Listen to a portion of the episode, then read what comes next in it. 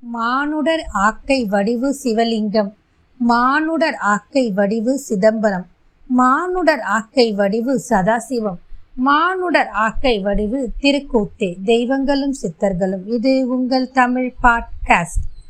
வணக்கம். இன்னைக்கு நம்ம சிதம்பரம் ஆன்மீகத்தில் பகுதி இரண்டை பற்றி பார்க்க போகிறோம் சென்ற பகுதியில் முனிவர் தன்னோட குழந்தைக்கு எப்படி போதிக்கிறேன் அப்படின்னு சொல்லி கொடுத்தாரு. இப்போ அடுத்த பகுதியில் என்ன வருதுன்னு பார்ப்போம். இந்த பிரபஞ்சத்தையே படைத்தவர் ஈஸ்வரன். அப்படின்னா பசுபதீஸ்வரன் சிவபெருமான் அனைத்து இடங்களிலும் வியாதிப்பிக்கு இருப்பவர். எல்லா உயிரினங்களிலும் அவர் தான் இருக்கிறார். எல்லா இடத்திலுமே அவர் தான் இருக்கிறார். பிரபஞ்சம் முழுவதுமே அவர் தான் இருக்கிறார். பசுபதி. அப்படின்ற உண்மையை நமக்கு நிறைய பேருக்கு தெரியாது. இந்த உண்மையை அறியாதவர்கள் முக்தியும் அடைய முடியாது அப்படின்னு சொல்றாங்க. அதனால தான் சிவபெருமானும் இந்த உண்மையை புரிந்து கொள்ள முடியாத தாம் படைத்துள்ள ஆன்மாக்கள் தம்மை வணங்கி துதித்து மோட்சமடைய இந்த பூமியில எண்ணற்ற திருத்தலங்களை படைச்சிருக்கிறாரு. அப்படி எண்ணற்ற திருத்தலங்களை படைக்கிறதுக்கு காரணமும் இருக்குது. ஒவ்வொரு ஸ்தலமும் ஒவ்வொரு விதத்துல மாறுபட்டு இருக்கும். ஒவ்வொரு ஸ்தலத்துக்கும் ஒவ்வொரு விதமான கருத்துக்கள் இருக்கும். ஒவ்வொரு ஸ்தலமும் ஒவ்வொரு விதத்துல சிறப்பான ஸ்தலமா இருக்கும். அவரால் படைக்கப்பட்ட அறுபத்தி எட்டு தலங்களில் ஆறு தலங்கள் மிக சிறந்த ஸ்தலம் அப்படின்னு சொல்கிறாங்க அதில் குறிப்பாக மூன்று திருத்தலங்களை சொல்கிறாங்க அது என்னன்னு பார்த்தீங்கன்னா காசி திருவாரூர் சிதம்பரம். இந்த மூன்று தலங்களும் அதி மேன்மை பெற்ற திருத்தலங்கள்னு சொல்கிறாங்க அதுலேயும் திருவாரூரில் இருக்கிற தியாகராஜரும் சிதம்பரத்தில் இருக்கிறவங்க நடராஜர். உலகம் பிரபஞ்சம் தோன்றின நாள் முதல் நம்ம இந்த பிரபஞ்சத்தை ஆண்டுகிட்டு இருக்கிறவங்க ராஜா ரெண்டு பேர். திருவாரூரில் இருக்கிற தியாகராஜா சிதம்பரத்தில் இருக்கிற நடராஜா. இவங்க ரெண்டு பேருக்கு மட்டும்தான் இந்த ராஜா. அதுக்கப்புறம் வந்தவங்க தான் ஆட்சி புரியவருங்க ராஜா அப்படின்னு இவங்க கிட்ட தான் அந்த பேர் வந்ததா சொல்கிறாங்க இப்போ இன்னொன்று சொல்கிறேன் காசி திருவாரூர் சிதம்பரம் இந்த மூன்று தலங்களும் சிறப்பானதுன்னு சொன்னோம் இல்லையா? அது எப்படின்னு பார்க்கலாம். திருவாரூர்ல பிறக்கிறவங்க எல்லாருக்குமே முக்தி. காசியில இறக்குறவங்களுக்கு முக்தி. இதுல மேன்மையான ஸ்தலம் சிதம்பரம். சிவபெருமானின் பாதங்களை தரிசித்து சரண் அடைனவங்களுக்கு மோட்சம் நிச்சயம் சத்தியமான உண்மை அப்படின்னு சொல்றாங்க.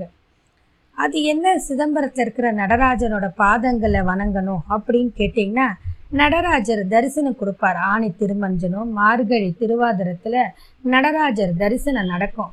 அப்போ அவரோட பாதத்தில் நம்ம கம்ப்ளீட்டாக சரணம் அடைஞ்சிட்டோம். சுத்தமான சரணாகதி அப்படின்னு அடைஞ்சிட்டோம்னா நமக்கு மோட்சம் நிச்சயம் அப்படின்றது சத்தியமான உண் உண்மை.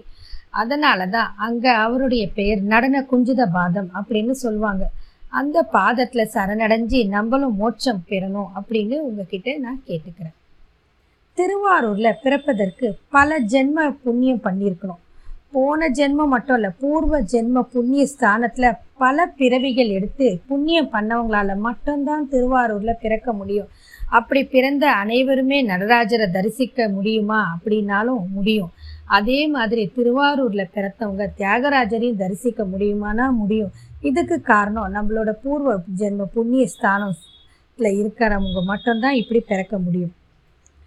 பிறர் பொருளை அபகரிக்காமல் பாவத்துக்கு பயந்து தர்ம நெறியை சம்பாதித்து இறுதி காலத்தில் மோட்சம் தேடி காசிக்கு செல்றோம் நம்ம. நிறைய பேர் பார்த்தீங்கன்னா இந்த ஊரில் நான் இறக்க மாட்டேன் காசிக்கு போயிடுறேன் அங்கே போய் நான் இறந்துடுறேன் அப்படின்னு சொல்லுவாங்க. அப்படி போகிற எல்லாருமே காசியில் போய் இறப்பாங்களான்னு சொன்னாலும் சொல்ல முடியாது. சிலர் வழியிலேயே இறக்கக்கூடும் புறப்படுறதுக்கு முன்னாடியே இங்கேயே இறந்துடுவாங்க. சிலரால் மட்டும்தான் தன்னோட உயிரை கட்டுப்படுத்திக்கிட்டு காசியில் போய் இறக்கக்கூடிய பாக்கியம் பெறுறாங்க. அதுக்கும் பெரும் புண்ணியம் செஞ்சிருக்க வேண்டும். ஆனால் நம்ம வாழ்க்கையில் வாழறோம். எந்த புண்ணியமே நம்ம போன ஜென்மத்தில் செய்யலை. காசியில் போய் இறக்கலை. திருவாரூரில் பிறக்கலை. இது ரெண்டுமே நம்ம கிட்ட இல்லை. ஆனால் நிச்சயமாக நம்ம கிட்ட ஒன்று இருக்குது. அது என்னன்னு பார்த்தீங்கன்னா இந்த காலத்தில் இப்போ வாழற வாழ்க்கையில் நடராஜரோட தரிசனத்தை நம்ம பார்த்துட்டு அவரோட நடன பாதத்தில் சரணம் அடைஞ்சோன்னா நிச்சயமாக நமக்கு மோட்சம் கிட்டும். இது சத்தியமான வார்த்தை அப்படின்னு சொல்கிறாங்க நம்மளால நிச்சயமா போக முடியும் நடராஜரோட கோயிலுக்கு. ஈஸ்வரோட அருள் இருந்தால் அவன் அருளாலே அவன் தாள் வணங்கி அப்படின்னு மாணிக்க வாசகர் அழகா சொல்லியிருக்கிறாரு. சிதம்பரத்துக்கு சென்று சிவபெருமானின் பாதங்களை பார்த்த மட்டிலே அவனுடைய திரு பாதங்களில் சரண் அடைந்த மட்டுமே அந்த நடன குஞ்சித பாதத்தில் நம்ம உடல் பொருள் ஆவி அனைத்தையும் சமர்ப்பணம் செஞ்சு பரிபூரண சரணாகதி அடைஞ்சிட்டோன்னா மோட்சம் நிச்சயம் கிடைக்கும் அப்படின்னு சொல்கிறாங்க அவனுக்கு முக்தி கிடைச்சிடும் அப்படின்னு சொல்கிறாங்க சிதம்பரத்தில் உள்ளவன் அங்குள்ள சிவபெருமானை தரிசிக்காமல் முக்தியை தேடி காசிக்கு போகிறாங்க ஒரு உதாரணத்துக்கு சிதம்பரத்தில் பிறந்து வளர்ந்தவங்க சிதம்பரத்துலேயே வாழறவங்க நடராஜரோட பாதத்தை தரிசிக்காம காசிக்கு போனால் அவங்களுக்கு முக்தி கிடைக்குமானா நிச்சயமாக கிடைக்காதான் அங்கு சென்று வழிபட்டு சாஸ்திர நியமத்தை செய்தால் மட்டுமே முக்தி கிடைக்கும். ஆனால் காசியில் இருக்கிறவங்க சிதம்பரத்துக்கு வந்து மரணம் அடைந்தால் வேறு வழிபாடு செய்யாமல் இறைவனோட பாதங்களை தரிசித்தால் மட்டுமே போதும். அவங்களுக்கு நிச்சயம் முக்தி கிடைக்கும். அந்த அளவுக்கு ஒரு சிறப்பான பூமி தான் இந்த பூலோகத்தில் இருக்கிற இந்த நடராஜர் திருக்கோவில். எல்லா கஷேத்திரங்களிலும் மேன்மையான கஷேத்திரம் எதுன்னு கேட்டிங்கன்னா சிதம்பர சேத்திரம் மட்டுமே.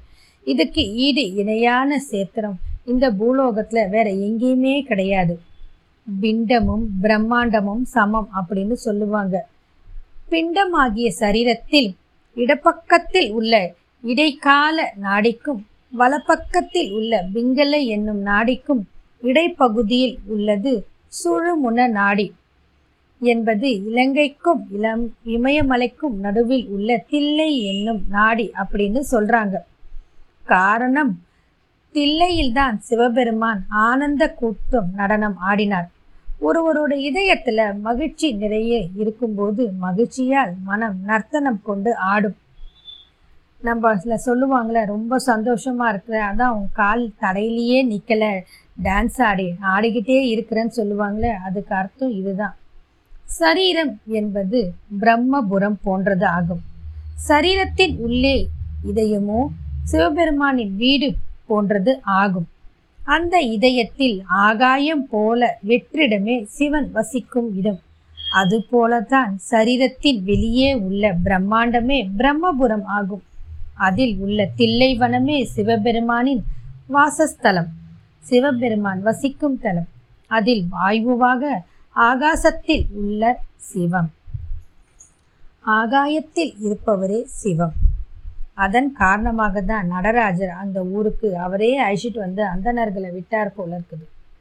அந்த ஆகாசமோ சரீரத்தை போல அழிவை கொண்டது அல்ல. அதனால்தான் அழிவு அற்ற நிலையில் இருந்த அம்பலம் அனைவரும் பார்க்கும்படியான இடம். என்னும் தில்லை வனத்துக்கு போ அப்படின்னு சொல்றாங்க. அம்பலத்துக்கு போனா அம்பலவாணனை தரிசிக்கலாம். அம்பலவாணனோட பாதத்துல சரணம் அடைந்தா முக்தி நிச்சயம் அப்படின்னு நம்ம வீட்டில் இருக்கிற பெரியவங்க அப்ப சொல்லியிருக்கிறாங்க. தில்லை வனமே இப்போ சிதம்பரம் அப்படின்னு மாறியிருக்கு.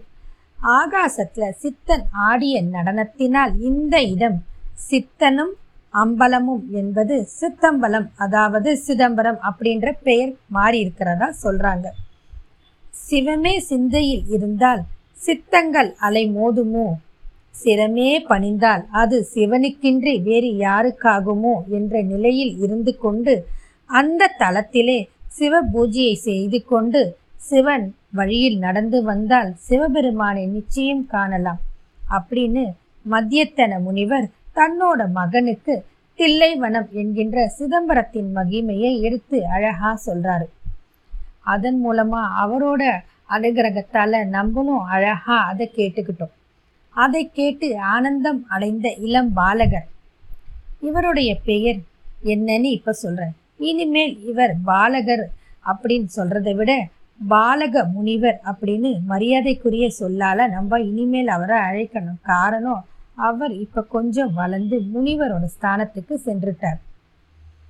உடனே நம்ம தில்லைவனத்துக்கு செல்ல வேண்டும் அப்படின்னு அந்த இளம் பாலகர் முடிவு செய்கிறார் தன் விருப்பத்தை தன் தந்தையிடம் தெரிவிக்கிறார். அவரோட தந்தையும் அதற்காக சம்மதம் தருகிறார். அனுமதியை கோரிய மகனிடம் தந்தையும் மறுக்காமல் தனது தவ புதல்வருக்கு ஆசி வழங்கி தில்லை செல்ல அனுமதி தந்தார். தவ புதல்வர் என்று கூறும் பெருமையை பெற்றவர்கள் யார் என்றால் தந்தை வழியில் வழுவாமல் நடப்பவர்களே தவ புதல்வர்கள் அப்படின்னு சொல்லுவாங்க. இன்னைக்கும் நம்மள நிறைய பேர் நிறைய ஆண் குழந்தைங்கள தவ புதல்வர் பாய்வு அப்பா மாதிரியே நல்ல வழியில நடக்கிறாருன்னு சொல்லி வாழ்த்துவாங்க. அப்படிப்பட்ட பெயரை நம்ம நிச்சயமா நம்ம தந்தைக்கு வாங்கி கொடுக்கணும் அப்படின்னு நான் இப்போ உங்ககிட்ட கேட்டுக்கிறேன். தந்தை வழியில் ஏழு வம்சத்தையும் தாய் வழியில் ஏழு வம்சத்தையும் தன் வழியில் ஏழு வம்சத்தையும். ஆக மொத்தம் இருபத்தி ஓரு வம்சங்களை செழிக்க செய்யக்கூடிய குழந்தைங்க தான் தவ புதல்வர்கள் அப்படின்ற பெயர் பெற்றவர்கள். திருச்சிற்றம்பலம். இத்தோட இந்த பகுதி ரெண்டு முடியுது. அதுக்கப்புறம் மற்றும் ஒரு பகுதியில் அந்த பாலக முனிவர் தில்லைவனத்துக்கு எப்படி போனாரு? அவர் போன பிறகு என்ன நடந்தது அப்படின்ற பதிவுகளை மற்ற பதிவில் பார்ப்போம். இத்துடன் உங்களின்று விடைபெறுகிறேன். மீண்டும் மற்றும் ஒரு பதிவில் சந்திப்போம். வாழ்க வளமுடன்.